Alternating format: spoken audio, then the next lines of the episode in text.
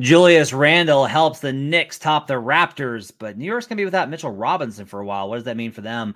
Plus, is Pascal Siakam finally going to get traded? Zion Williamson gets his revenge or looks better, tries to erase the clown shoes performance from last week with win over the Wolves.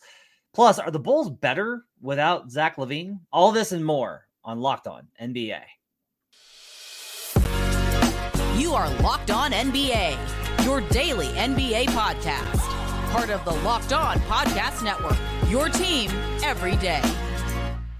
Welcome to Locked On NBA, your daily source for all things NBA from the Locked On Podcast Network, your team every day. Thanks for joining us, making us your first listen. Appreciate you guys being with us here on a Tuesday. We appreciate you being an everyday or joining us daily throughout the week. You can catch all sorts of folks here on the Locked On NBA podcast. John Karalis and Jake Madison on Wednesdays. On Thursdays, you've got Nick Angstadt and Pat the Designer. And on Fridays, you got Adam Mares and Wes Goldberg. Wes is a co host on Locked On Heat, along with my guy, David Ramil. He's with me tonight from Locked On Heat. I'm Matt Moore from Locked On Nuggets. Big show for you today. We'll talk about the Knicks topping the Raptors.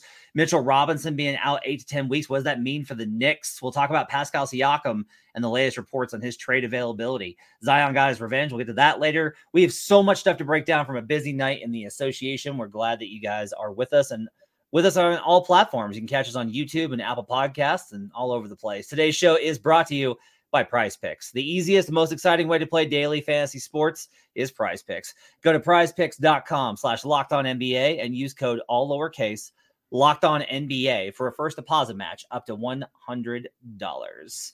All right, David, we have so many games on the slate given that the NBA chose not to play games yesterday. So we had this big smorgasbord of games. Great slate tonight. I really enjoyed it. I was popping back and forth. I got a new monitor just so I could like watch four games at once. It was so great tonight. but let's start with the New York Knicks and the Toronto Raptors in an Atlantic Division battle as the Knicks get the win. Uh, 136 130 in a surprisingly offensive contest one of the things I love about the Knicks is I never know if I'm going to get like a defensive slugfest or an offensive showcase. And tonight it was definitely on the offensive side. Julius Randle continues his absolutely incredible run as of late. He goes for 34 points, 14 of 21 from the field, eight boards, and five assists to help lead the way for the Knicks. Jalen Brunson chips in with 21 points and nine assists. And RJ Barrett, who's having quite the season when I had pretty much written him off, 27 points on 11 of 21 shooting, three of eight from three. Really good minutes from Barrett for the Raptors. Uh, the usual cast of characters. You got OG Anunoby with 29 tonight on 11 of 20 shooting. Good night for him. Dennis Schroeder kind of bounced back from a really weak game last week and was much better tonight with a 20 points and 10 assist game for the Raptors. Scottie Barnes, seven of 13, just 20 points, but 26 and five, pretty normal. What did you kind of see from the Raptors and Knicks in this one? It was, I think it was just the story of the game is Randle, like him t- kind of taking over late and pretty consistently throughout the game. He was just really impressive tonight. I know with Randle, you, you're never quite sure what you're going to get.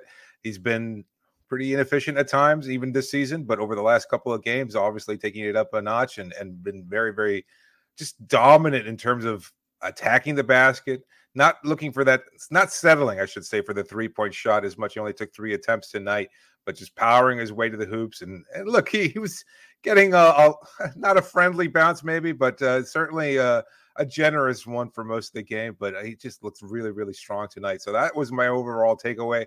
Uh, I was a little concerned about how the Knicks would play this one without Mitchell Robinson. I think that was a big part of why it wasn't much of a defensive matchup there between the two teams without Robinson, who has played pretty well defensively all season. But uh, you know, they got some nice minutes from Jericho Sims as a starter, and then Isaiah Hartenstein coming off the bench for his 11 points, so providing that kind of consistent spark that he has for the Knicks bench.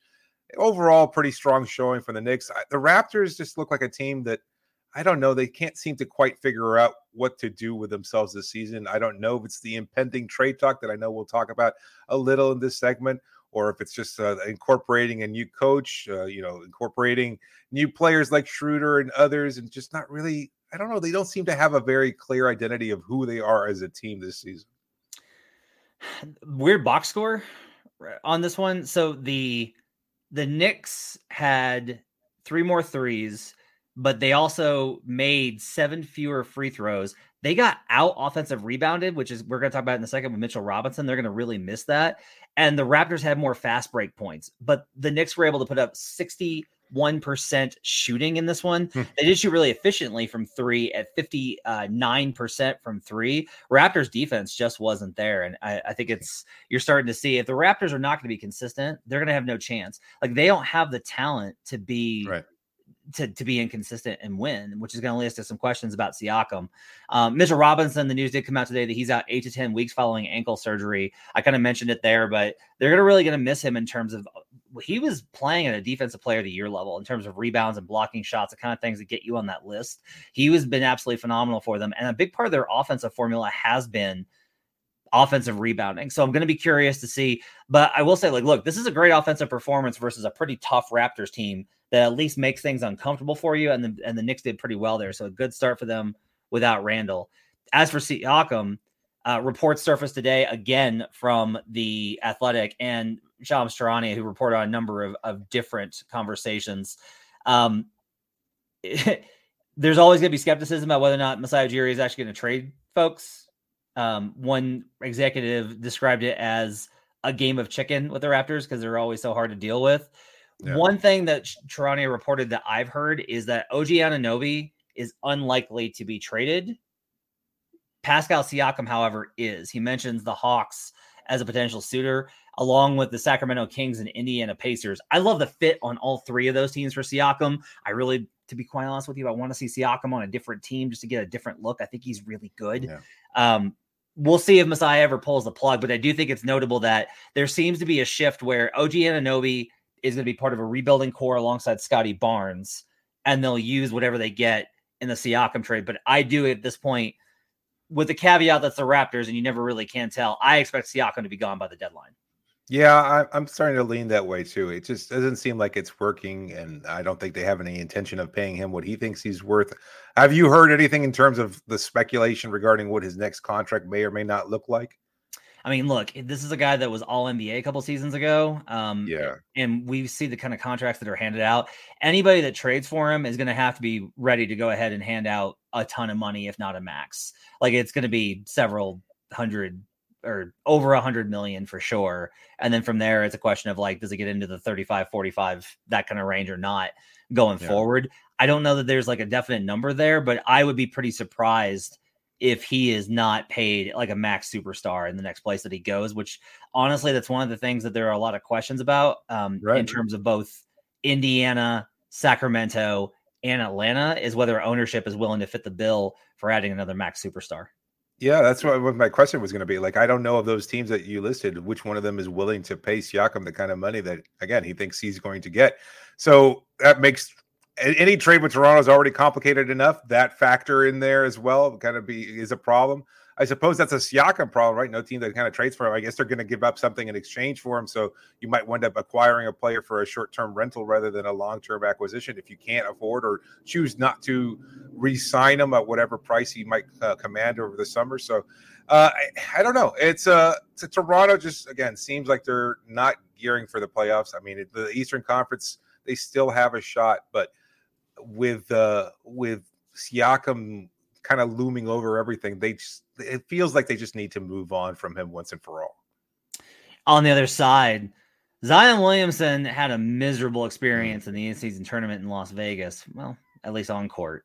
But he bounced back in a big way on Monday night. We'll talk about the Pels' big win over the Wolves. Plus, the Orlando Magic get revenge on the Cavaliers as they keep their surprising Eastern Conference run going. We'll talk about all that and more on the other side on Locked On NBA. Right now, I want to tell you about game time. I was in Vegas, and I will tell you, I I didn't because I was working and I got caught up with a column. I almost caught U2 at the Sphere. And the mm. reason I was going to be able to catch U2 at the Sphere because I wasn't going to be able to shell out the way that those tickets were on other sites is I kept checking game time and seeing those prices tick lower and lower as we got closer to the night of that of the event. Um, a, a tip there with game time, you can buy tickets to events after they start. So if you're willing to miss the first quarter, or if you're willing to miss maybe the first song on the set list, you can grab tickets at absolutely crazy prices. I, I was just like, okay, I'm not going to go. I'll go catch him next time. I was just curious though, after doors opened, before U2 goes on, there were tickets at 82 bucks a pop for tickets that had Hmm. been $400 the night before. So, and that's before U2 even hits the stage. And so you can do all that with Game Time. It's a phenomenal app. Um, I use it for all my ticketing. I'm buying Christmas presents for my wife. She's a huge Avalanche fan. I'm getting her tickets for the Avs on Game Time because that's the best, honestly, the best app to use. They've got flash deals and sponsor deals on tickets for football, basketball, baseball, hockey, concerts, comedy, theater, and more.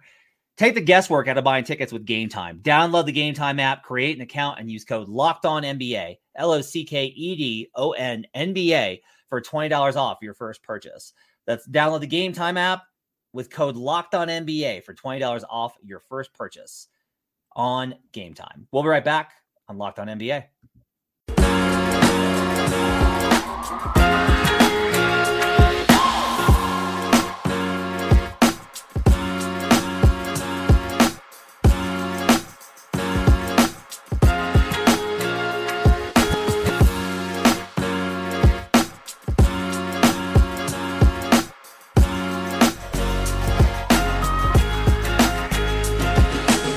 Back here on Locked On NBA, I'm Matt Moore alongside David Ramil. David, let's go ahead and let's head on over to the Western Conference and let's head down mm. to the Bayou where I got done. So all of the content that I did off of the in-season tournament, I wrote it. I wrote a column and I did video spots for action. I did all these different things that I've, I've done. And all of it was like one of my big takeaways was like, I'm out on the Pelicans. That's it. I'm done. I'm sharpieing them out. I cannot take them seriously after that clown shoes performance versus the Lakers because they really were like that team just looked like they had no leadership, no zip, no life. It was pathetic the way they played in the in season tournament. Like a team that was just happy to go ahead and take the $100,000 and a free trip to, to, to Las Vegas, Vegas. to be able to enjoy that 100 grand. And so, what of course do the Pelicans do? They turn around and they get the win on Monday night versus the Minnesota Timberwolves, the Western Conference's best team, team record wise. Now, the Wolves without Anthony Edwards, that's always a relevant point, but they held Karl Anthony Towns to 17 points on 5 of 11 shooting. And Zion Williamson, after all the criticism and all the conversation about his weight and his conditioning and all this, 36 points on 13 of 17 shooting. He missed four shots, 10 of 12 from the line, five boards, two assists, a steal, and a block, a plus 26. Uh, CJ McCollum added in 23. Brandon Ingram added in 20 on 5 of 13. Quiet night for him. The bench did its thing defensively, and the Pelicans got a big win over the Minnesota Timberwolves. I'm not surprised because this is how it goes, but I will say I'm not going to get fooled by this. I'm not going to get suckered in against David. Like they showed us who they are with that performance on Thursday. This win versus a shorthanded Wolves team at home does not get me off of my skepticism and criticism towards what the Pelicans should be based off of their leadership from their stars. What are they missing? Like there, there seems to be an element missing, right? That's what leads to the inconsistency, and it's not just the fit between Ingram and Williamson, because each of them are capable of performances like what we saw from Zion tonight, and maybe not quite as dominant on the Ingram side of it, but he's still a really good player. And they just don't seem they seem to have on paper a really well-rounded cast, great roster, lots of nice depth there, really good pieces, but they're missing something, and I just don't know what that is. Do you have an idea? I think it's on court leadership and floor generalship. Um, you know, I don't know that he would want to do this, but if Chris Paul wanted to end his career where it started, Oh, I honestly think that'd be a really good fit for his last year. Um, wow. to have That's someone that's that would demand, like, I honestly think that they need someone that's going to do. And I'll say this: there was a there was a column that came out of New Orleans from Christian Clark, who does a great job covering the team. He was also the one that wrote about the the conditioning problems, but he did like a follow up about them trying to turn the page. And Jose Alvarado had a quote in it that was basically like, "I understand it sounds crazy after how we played on Thursday, but we really do believe in this thing. Like we believe we have something here." And I think that I actually think that that's true. I for me when I watch them, David, like I recognize there is something in there of a special team. We saw it last year before the injuries took them out in Yep. December, and we've seen them at times. It's one of the reasons I really like them to win the in-season tournament was Yeah. because there's that potential. They have so much athleticism and they can be nasty defensively when they want to be. But you have to have that leadership at the top. It's not you cannot be led by CJ McCollum and GTA. Like Yeah. Herb Jones is too young. Trey Right. Murphy's too young. These guys are too young.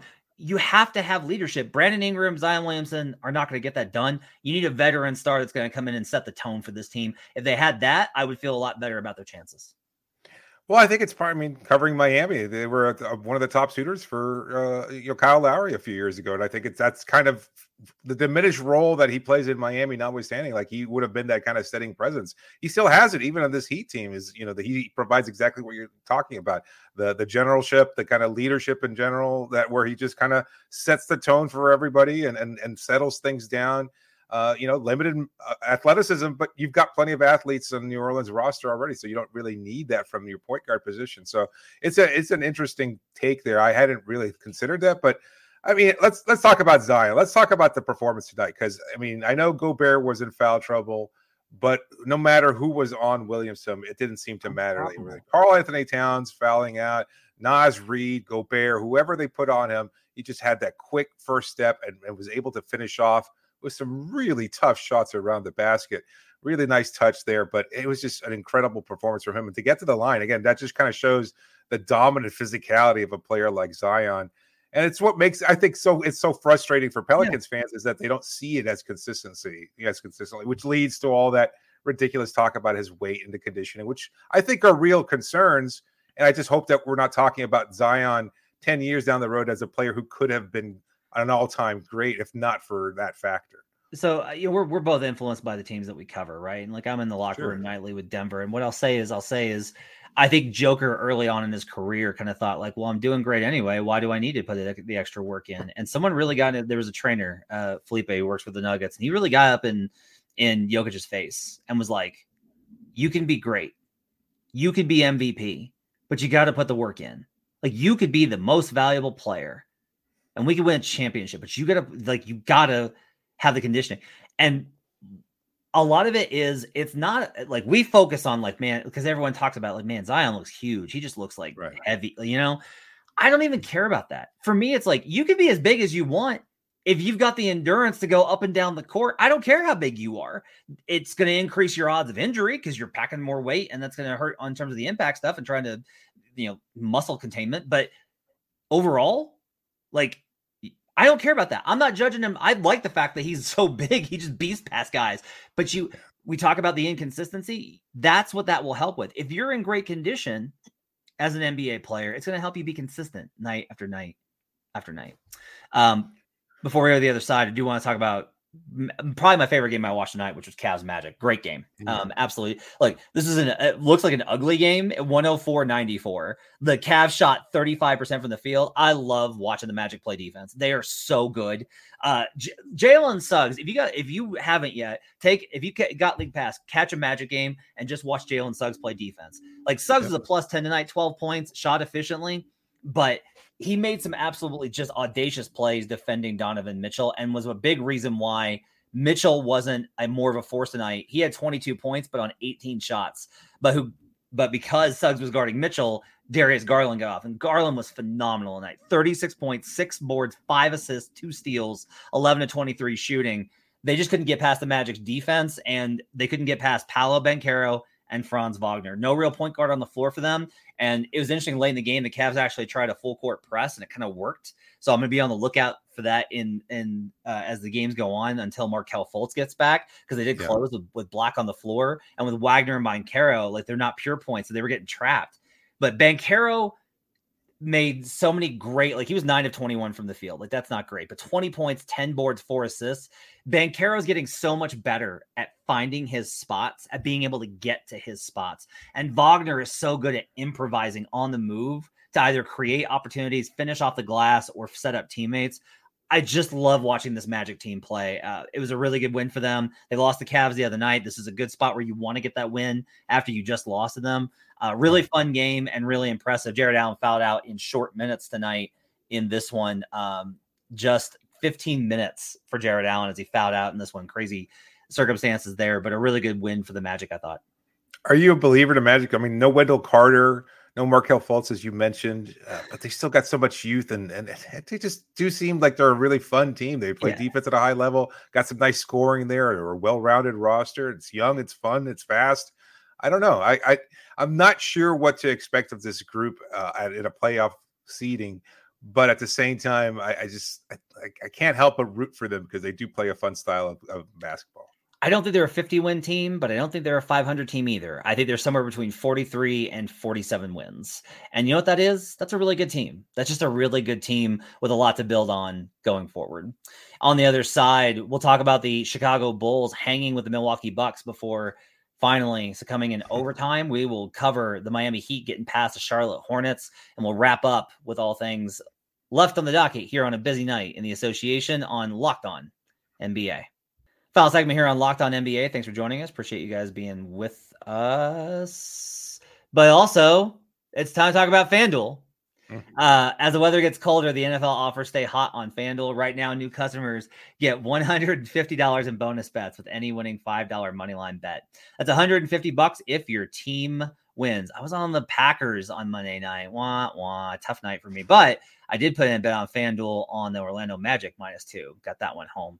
If you've been thinking about joining FanDuel, there's no better time to get in on the action. The app's so easy to use. There's a wide range of options, including spreads, player props, over-unders, and more. Visit FanDuel.com slash locked on and kick off the NFL season. FanDuel, official partner of the NFL. We'll be right back on Locked On NBA.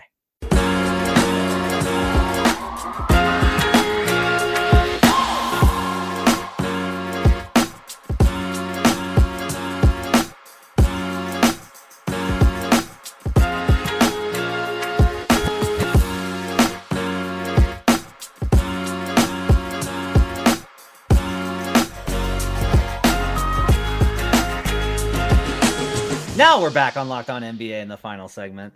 Matt Moore and David Ramil. Uh, that was a that was a that was a messy transition there, David. I did not cleanly. Now I didn't skate that edge perfectly. Um, let's talk about you know who else didn't skate that edge perfectly? The Milwaukee Bucks. Oh. Uh, the Bucks go to Beautiful. overtime versus the Chicago yeah. Bulls without Zach LaVine. 133, 129 in overtime.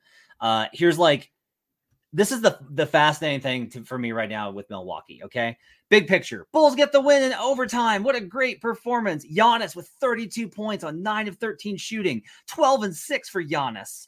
How incredible! Two steals. Damian Lillard had struggles with only 14 points on three of 17 shooting, and the bull and the Bucks still got the win. Why are the Bucks going to overtime and allowing 129 points to the Chicago Bulls? without Zach LaVine, DeMar DeRozan with 41 tonight, 14 of 30 shooting. He took 30 shots tonight, David. Uh, 11 dimes for DeRozan. Vooch adds 14. Patrick Williams with 15. And Coby White. What a story, man. Filling in for Zach LaVine. Coby White, 12 of 20 from the field. Well, not filling in. He's always been starting, but 12 of 20 from the field. Six of 10 from three, six boards, four assists, and a steal. Uh, Coby White's had an absolutely terrific season. Is the story on this one more for you? That the Bulls continue to hang and look good without LaVine, or that the Bucks in games where we expect them to dominate don't, even if they still get the win? I think it's still the, the, Bulls, to be honest with you. I don't. I'm not discounting what they do. I, I, you could poke at what the the Bucks are doing and going through their early season struggles and I mean, I think that's been talked about quite a bit at this point, but they still got the win and they still managed to weather the storm despite Dame's inefficient shooting night. And they're still 16 and 7. That's a, still a really good record. And they're going to continue to be fine because Giannis is still an MVP level player. And Dame has big moments here and there.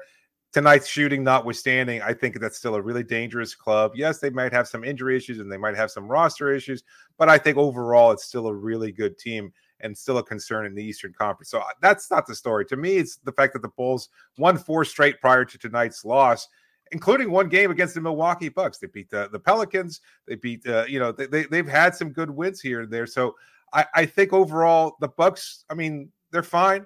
I'm not concerned about them. Again, I think they're a team that's built for a postseason run, and I'm sure that'll be that'll work itself out as the Eastern Conference has over the last couple of years. We'll see what other teams in the East, including Miami, Philadelphia, etc., and Boston, can do. So, I yeah, the Bulls though. You know, the reporting around them is that they're going to be blown up any second now. Then LaVine gets hurt, and somehow magically the Bulls find a way to win. And and you know they look much better than they did with LaVine out there. So I, I think that's a team that still views himself as a possible play-in type team. I don't know how realistic that is, especially you know, if, if any kind of major trade shakes out over the next couple of weeks uh, or months, maybe I, it just, I don't know. This Bulls team continues to be a surprise because I didn't think they were going to be that bad. And then all of a sudden they lose LaVine, win four straight, and they can turn their season around. I'm not sure that I, I buy that they're going to be a good team at any point, but maybe somehow in the fringes of a playoff seed especially if they can get something in return for the eventual Zach LaVine trade. It seems like it's a you know that's going to happen at any moment now. At least it seems that way. Although I just don't know what team is willing to take on Zach LaVine. I, I'm not a believer in LaVine. I know one of the questions you asked me before we started recording: Are the Bulls better off without LaVine? I mean, I think the answer is pretty clearly yes. And and I maybe I'm just being negative on on LaVine, the type of player, but when Miami was linked to him, you know, we did a number of shows on on that topic. And you know, I kept looking to the numbers on LaVine, and he just I don't know that he's a winning player. And I know it's unfortunate because it's kind of a chicken and the egg thing where he's always been a part of bad teams who have been going through real rebuilding issues and things of that sort. But despite his all-star numbers, I just don't know if he can ever be efficient enough, nor can he be an overall player like defensively and anything else as a playmaker. And his shot selection still to me remains kind of suspect at this point in his career. I mean, we all kind of I think the general consensus is that he's uh, still an athletic player who can get to the rim and dunk, but he's more of a finesse player at this point who really just likes to shoot the ball, and he's not very effective at it. I don't think that he's the type of all star that you can build around, and I don't know eh, what team he fits in seamlessly. So they have questions, and I think they're going to be resolved mostly by trading him at some point. Uh, what team does he fit on? Uh, the team that employs the two leading figures of the agency that represents him. Klutch Sports. Uh, here's my LaVine take. My LaVine take is this: uh, Zach was on pace for to be like an All NBA guard. He looked phenomenal. He had making a re- he made a real leap both in three point volume, efficiency, shot selection, and playmaking. Like he looked like he was an engine. And then they had DeMar DeRozan. Now, mm. DeMar's been DeMar's been great. It's not about DeMar. This is a thing that is like an this is one of those indeterminable things about basketball. This is not like I can like I don't watch games and go like the Bulls suck because of DeMar DeRozan. No, like DeMar plays great. The problem though I do think is that when DeMar came, I do think he stunted LaVine's growth. And I think. Levine LaVine kind of knows that. And I think that they're look, the situation is uncomfortable. And like there's been some reports that like LaVine's basically checked out. And I don't blame him. Like there was reports that he was upset about being benched last year versus the Magic. That's loser behavior, man. Like Get over it. Like you want you don't want to get benched, you got to play better. You got to be so good that the coach can't take you off. You have to be so good defensively. Not not elite, but uh, good enough defensively that he's not like we're better off without you. You can't ever get there, right? However, I do think that when LaVine goes to a situation where he's got enough support, like oh, I don't know, LeBron James and Anthony Davis, he's probably going to mm-hmm. look really good. He's going to look better than the players that are there. Like oh, I don't know, D'Angelo Russell, who's chirping at Bruce Brown about an mm. in-season tournament game. Um, I think that there's still a lot of good basketball left for Zach LaVine. Um, he's a guy that I believe in, and I do think that it's we have two incidences of both LaMarcus Aldridge and Zach LaVine of guys, and honestly, Kyle Lowry to a certain degree of guys yeah. that played with DeRozan, and for whatever reason, it was harder for them that they didn't look as good as they did when DeRozan wasn't on the floor. And to me, that's like a very interesting kind of thing to kind of manage. Even if I agree with you that like the way the LaVine has carried himself the last couple of years, I do think is contrary to winning basketball in a lot of ways. Um, on the Buck if, side, go ahead. Well, no, if you're on the Bulls, though, do you entertain offers for DeRozan or LaVine or both? Well, let's get to what Shams Charania reported. So he reported that the teams continue to ask about uh, LaVine, listing both the Lakers and the Philadelphia 76ers, uh, but said that both are operating from positions of patience and due diligence. What that honestly probably means is like, why make a trade now when the Bulls will probably only get more desperate as the situation continues? Um, DeRozan, the Athletic Sam Amick recently reported DeRozan's preferred trade destinations if he gets dealt, he's expiring, are the Knicks and the Heat. That seems pretty likely to me. Like, not the Heat, but like, I think DeRozan gets moved just because he's an unrestricted free agent. I think if they yeah. trade LaVine, DeRozan's going to be like, hey guys, I'm not going to be back. Like, I don't want to do this. I don't want to mm. sit through this year. Go ahead and move me. And if you're the Bulls, you get a, you got Coby White. Patrick Williams is playing well. Um, most relevant, I think, to listeners, though, because this is the guy that gets mentioned. Uh, and I, I need to, to make this clear because I've heard this too, and it's also the logical thing. Charania reports this. A bevy of teams have expressed interest in trading for Bulls utility star Alex Caruso, league sources say, but the franchise has shut down those calls. for the love of God, please stop putting together Twitter trade proposals where the Bulls just throw in Alex Caruso like he's some like he's free napkins and chopsticks with your carryout order. Like, please stop acting like it's buy one, it's buy LaVine, get Caruso free. Like, stop that. Um, Alex Caruso is they recognize the value, and if they move him, it's going to take a lot to get there. Now, they may wind up moving him before the deadline, but he's not going to be a throw into a LaVine deal, and people need to stop talking about it like that. So answer the question then. Do you trade DeRozan or LaVine? I mean, I know oh, I traded both, man. I mean, look, this team's going nowhere. I don't think you can win with that combination. I think that if you traded DeRozan, maybe things turn around. But LaVine, I think it's too far gone. The the situation is too burned out. And honestly, that's on LaVine partially too. I don't want to bring LaVine back if he's going to have this kind of attitude. Like, no, like we need guys that want to be here and want to be leaders. You know, D'Angelo Russell and and I guess Rui Hachimura come on down. Go ahead and get that deal done with whatever lingering assets the Lakers have left in draft pick compensation. Get that deal done. DeRozan, I think they'll be able to pull probably more out of. I do kind of wonder. Philly with DeRozan is the one that I keep looking at. Yeah, that's the one that I think that I'm really interested in. Is like, uh, okay, you got Maxey who balances out the three point volume, and you've got Embiid. DeRozan and Embiid can run pick and roll, and Embiid would respect DeRozan that to me seems like a pretty okay move. I just don't know if Daryl Morey goes for a mid range assassin like DeMar. Yeah, and you just mentioned the fact that LaVine's own development kind of stunted after they acquired. You want to do that to Maxey as well? Like, I mean, I, I know again he's a free agent, and maybe you're not, and you know, you're not necessarily going to re-sign him or anything like that. But I don't know why you'd acquire him, especially when your young, you know, all-star type point guard is having such a great season. That's a, yeah. a tough thing to consider. Definitely. Uh, let's go wrap it up for Locked On NBA. Thanks for joining us. Want to let you know that Locked On has launched the first ever national sports 24 7 streaming channel on YouTube. Locked On Sports Today is here for you 24 7, covering the top sports stories of the day with local experts of Locked On, plus our national shows covering every league. Go to Locked On Sports Today on YouTube and subscribe to the first ever national sports 24 7 streaming channel. You can catch David Ramil over at Locked On Heat. I'm at Locked On Nuggets. Tomorrow, you can catch John Karalis and Jake Madison here on Locked On NBA. Appreciate you guys being with us. Hope you have a great week. We'll see you guys again next time on Locked On NBA.